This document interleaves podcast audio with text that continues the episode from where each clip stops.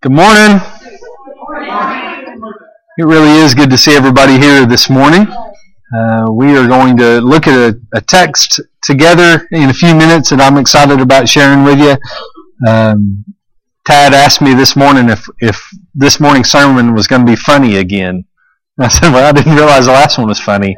He said, well, that donkey started talking. I said, oh, I get, yeah, that is kind of, and yeah, there's some good stuff in this one too, Tad. So thanks for paying attention, big guy.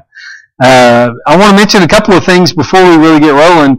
Uh, one is on the third Sunday night of the month, the Tri County Church um, is blessed, I, and I, I mean it when I say this, blessed to have one of our three elders share with us.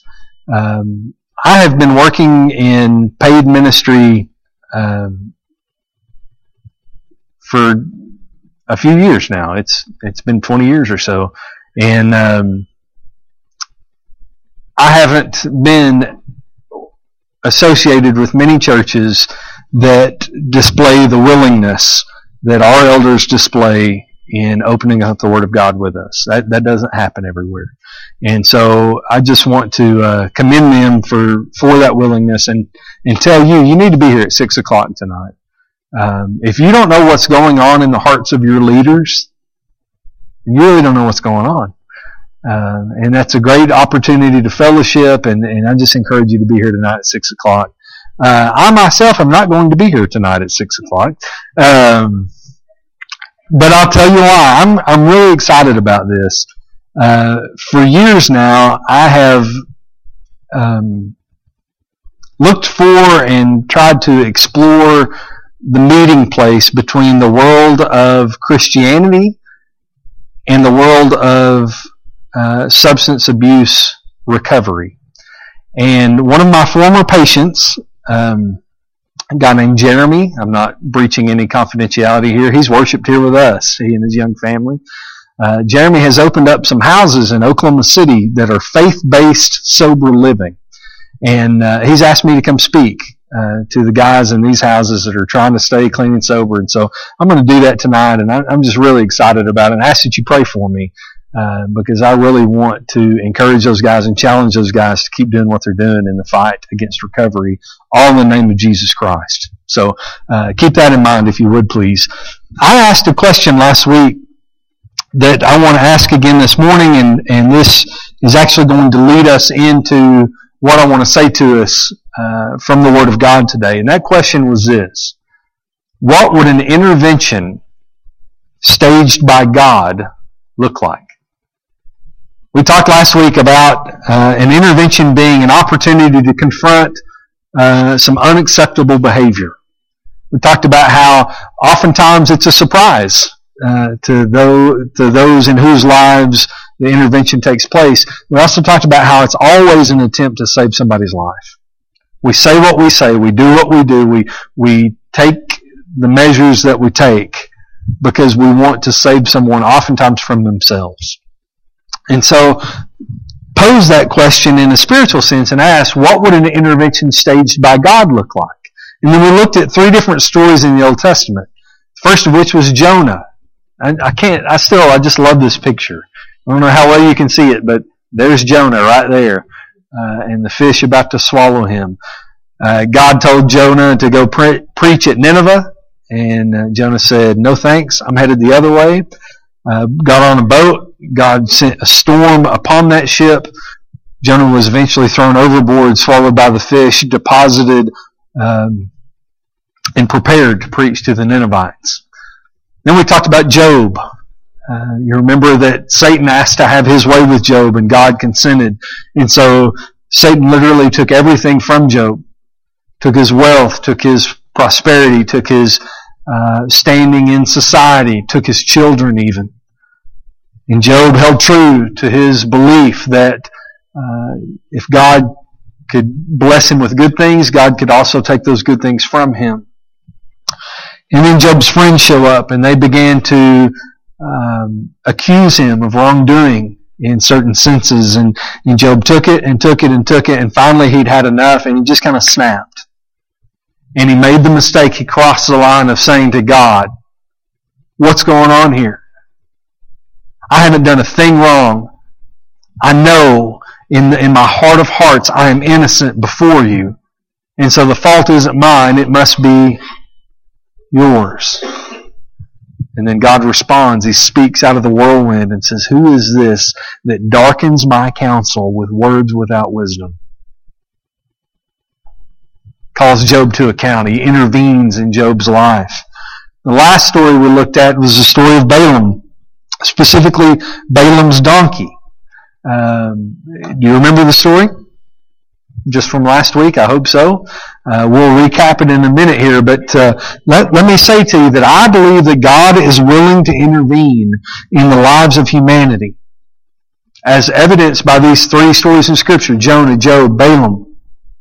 But more often than not, He entrusts His servants, you and me, with the task of intervening.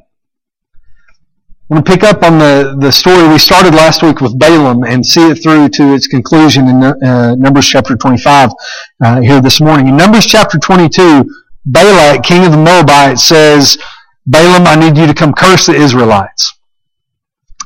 Balaam says, uh, I'll be happy to ask God about it, but it's not up to me to decide who gets cursed and who gets blessed. That's God's business. And so he consults God, and God says, No, no, no, no, no. We don't curse those people because they are blessed. He goes along um, with Balak anyway. In uh, in fact, in chapters 23 and 24 of the book of Numbers, Balaam doesn't curse the nation of Israel, who blesses them instead. These oracles of Balaam. And then somewhere something happens between Numbers chapter 24 and Numbers chapter 25. And that something is that Balaam found a way around what God wanted him to do and did something else instead. He circumvented the will of God to get what he wanted.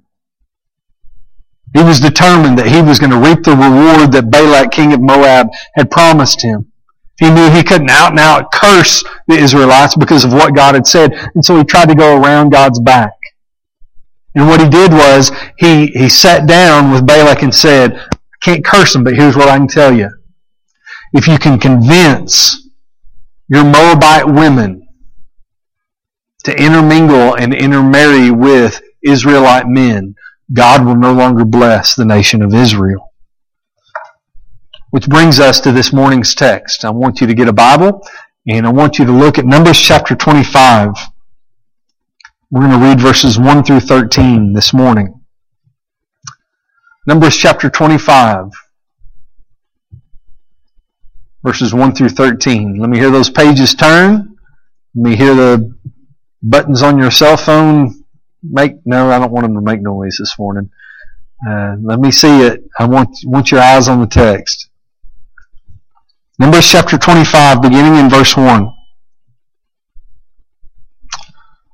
While Israel was staying in Shittim, the men began to indulge in sexual immorality with Moabite women, who invited them to the sacrifices to their gods. The people ate and bowed down before these gods. So Israel joined in worshiping the Baal of Peor, and the Lord's anger burned against them. The Lord said to Moses, Take all the leaders of these people, kill them, and expose them in broad daylight before the Lord, so that the Lord's fierce anger may turn away from Israel. So Moses said to Israel's judges, Each of you must put to death those of your men who have joined in worshiping the Baal of Peor. Now again, I think this is Balaam's doing. I think Balaam went around God's back and told Balak, king of Moab, if you want to bring Israel to its knees, here's how it's going to happen. Sure enough, Moabite women were willing. They indulged in sexual immorality with Israelite men, invited them to the sacrifices to their gods. At the end of the day, Israelites, a, a chosen nation, a nation devoted to Jehovah God, was found bowing the knee to this false god, Baal. Verse 6. Then an Israelite man brought to his family a Midianite woman right before the eyes of Moses and the whole assembly of Israel while they were weeping at the entrance to the tent of meeting.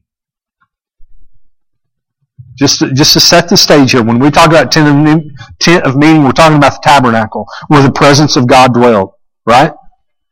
And so Moses and Aaron and all of faithful Israel were literally on their hands and knees before God, weeping, repenting of their sinfulness. When a man brings a woman that he intends to engage in sexual immorality and parades her right past them, heading for his tent.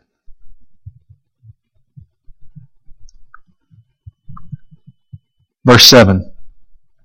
When Phinehas, son of Eleazar, the son of Aaron the priest, saw this, he left the assembly, took a spear in his hand, and followed the Israelite into the tent.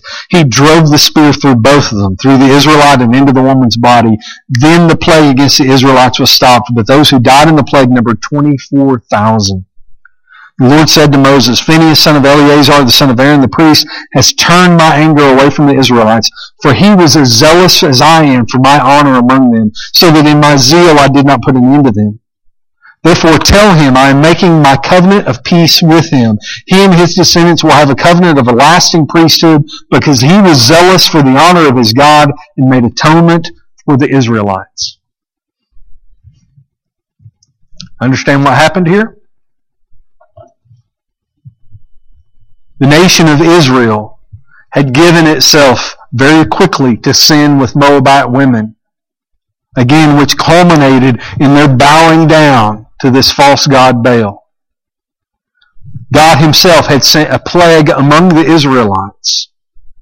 And while Moses and Aaron and other faithful leaders of this Israelite community were making intercession for the people at the tent of meeting, at the tabernacle, at the place where God dwelled, this man named Zimri takes a woman named Cozbi. She was a Midianite. Marches her to his tent in front of them all. Everybody knows what's going on. There are no secrets here. Phineas gets up off of his knees, wipes his eyes, and selects a spear. Follows them into the tent where they're already engaged in sexual immorality and with one stroke of that spear, kills them both. As soon as he does, what happens? Plague stops. But not before 24,000 Israelites died. I want you to hear again who this Phineas was and what God had to say about him here in Numbers chapter 25. First of all, he was the son of Eleazar, which may not mean much to you, but Eleazar was the son of whom? Aaron, who is the brother to whom? Moses. I mean, there's a lineage of faith here with Phineas. His, his grandfather, Aaron, uh, spoke for Moses as Moses spoke for God. In this one fell swoop, the, the thrust of the spear Phineas turned God's anger away from the Israelites and the plague came to a stop. He was as zealous for God's honor as God himself. And because of that, God offered him a covenant of peace and a lasting priesthood. He made atonement for the Israelites. By doing what? Killing two of them. Or one of them. One Israelite, one Midianite. He made atonement for the entire nation of Israel by killing folks. That shouldn't sit well with us, right? When I think of making atonement, I might think of killing an animal,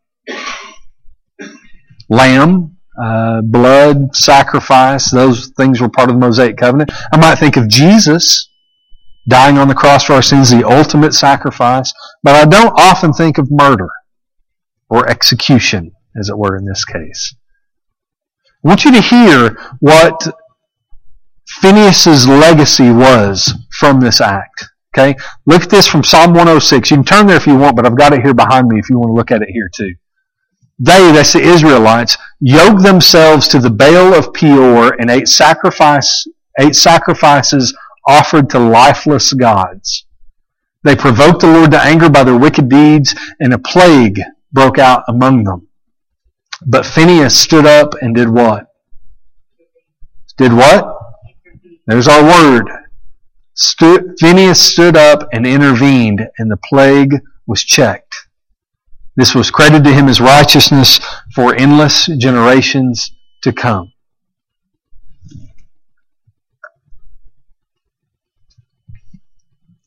Phineas didn't only intervene in the lives of Zimri, the, the Israelite, and Cozbi, the Midianite woman. He intervened for the whole of Israel. Right?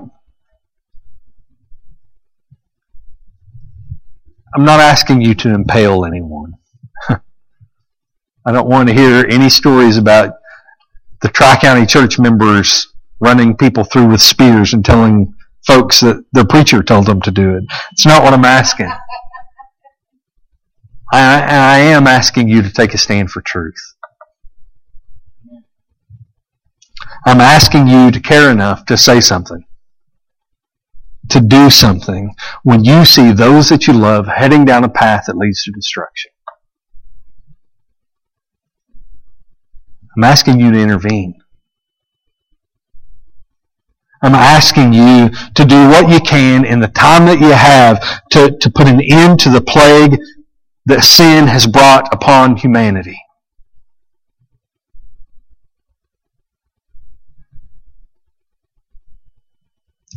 I know that even as we take a stand for truth, we need to do so in love. Right? I know that, that our speech needs to be seasoned with kindness and compassion and grace and gentleness. But it also needs to be direct.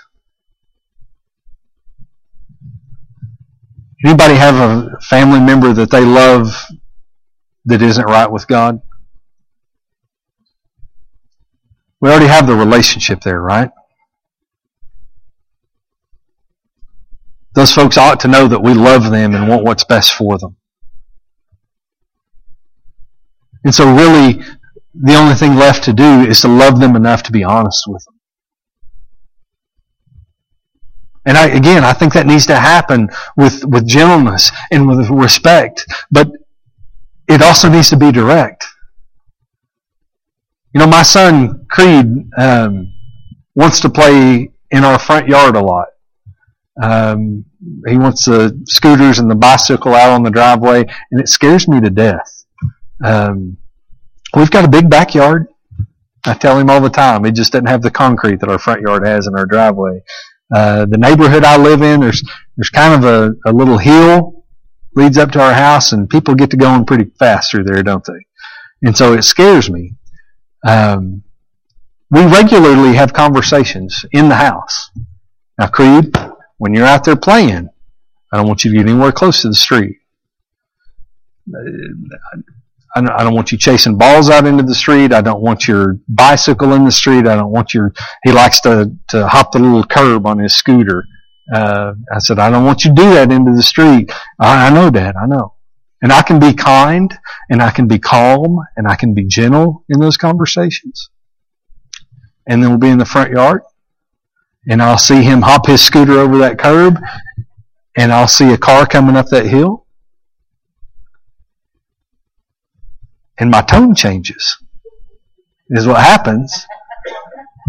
I don't say, now son, I'd really like you to stay a little closer, you know, to the house. I say, Creed, get away from the street! Is what I say. Don't I, buddy? Uh-huh, yes. I, I'm afraid that in our desire to be kind and compassionate and loving and gracious and gentle with folks that are marching into hell. We've lost the ability or the desire to be direct. And in so doing,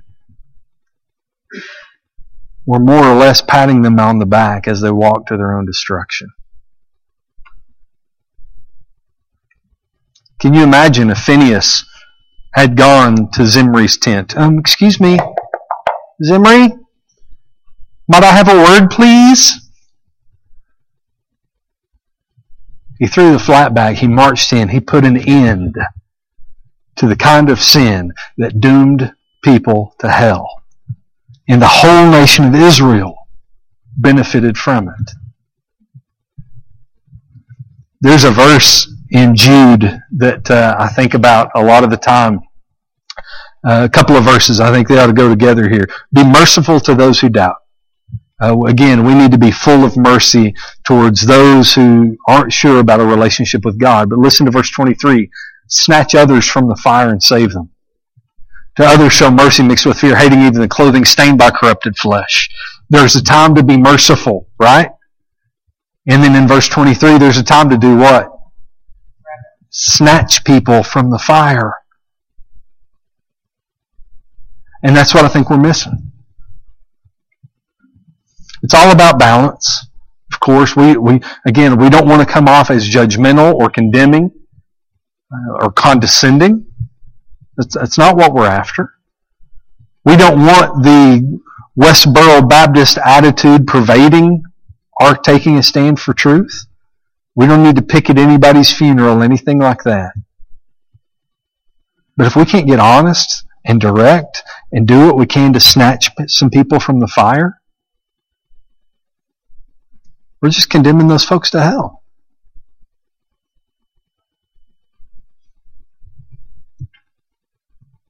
God is willing to intervene in the life of humanity.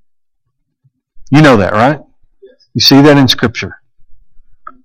God would love nothing more than to use His church to do the intervening. There are some who need mercy. There are some who need snatching. All of them need saving, including you and me. And it takes God's intervening, often through our actions, through our words, to get it done. I hope you understand what it is I'm saying this morning. I hope this makes sense and I hope it resonates with you. Does it? Is that where you're at? Because I'm afraid, folks, that the church is quickly being polarized one of two directions. And I've talked to you a lot about this lately. Either the church finds itself in a spot where it is nothing more than uh, a place of tolerance and acceptance, or the church finds itself in a spot where it's nothing more than a place of judgment and condemnation. And what I'm saying is we've got to be right in the middle. We've got to, with love in our hearts, with grace on our tongues, say to folks, God wants more for you than what you've been living. For those that we have relationship with, for those people in our lives that, that know we love them and want what's best for them. I think we might have to get a little more direct. Parents,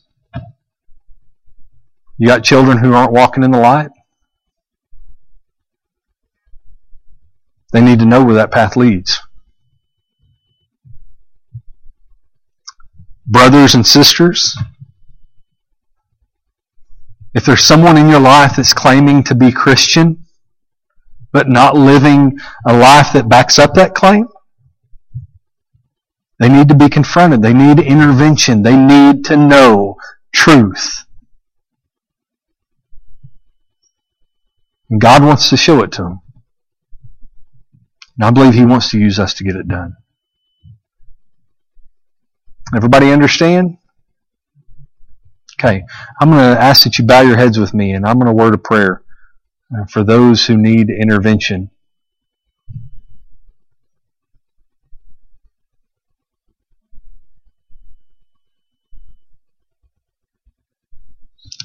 God, I believe that you want nothing more than for men and women who aren't living lives that glorify you, that recognize your worth, as we sang about today. I, I know you want nothing more than for those folks to see the error of their ways and to come to the knowledge of the truth. You desire all men to be saved.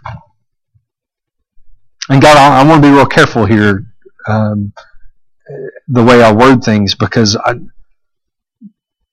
it's not an us versus them. We, we're all in the same boat. We all need Jesus Christ.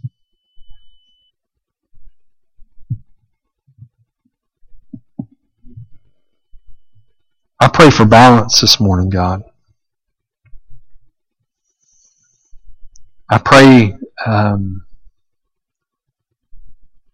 that everything we say to those that we love who aren't living lives that glorify you is well received. I pray that we are gracious and gentle, kind and compassionate with our speech. But God, I also pray that we're direct. I pray that uh,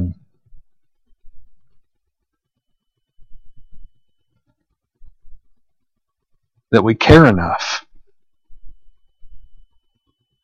to speak words that save souls.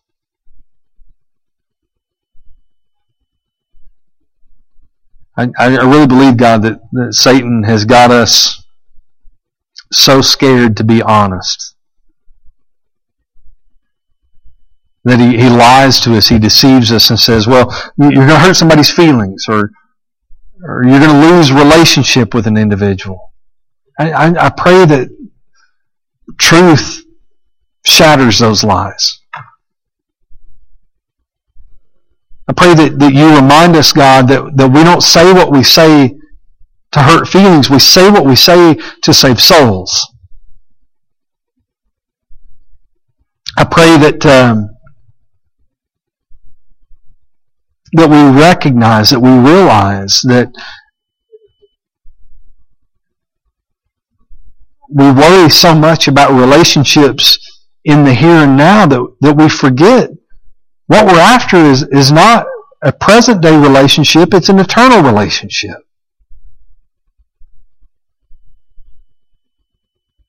And if we can't get honest and confront sin, if, if we can't intervene, some folks that we love most in this life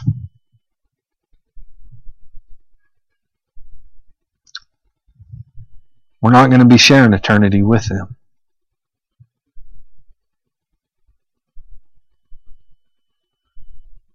It's difficult, God. Um, it's a good chance feelings are going to be hurt. There's a good chance that people are going to be upset.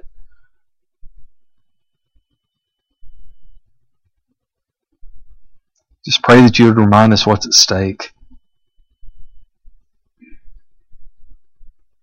Pray that we would be willing, Father, to intervene in the lives of those who are destined for destruction that they repent of their ways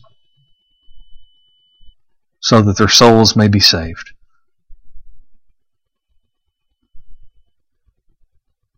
God, we love you. And we just want other people to love you too. And so help us as we do the best that we can to intervene in the lives of humanity so that a difference can be made in their eternity. We pray it all in the name of Jesus Christ. Amen. If you would go ahead and be standing, I think David has uh, one more song probably to lead us in, and we will finish our time together.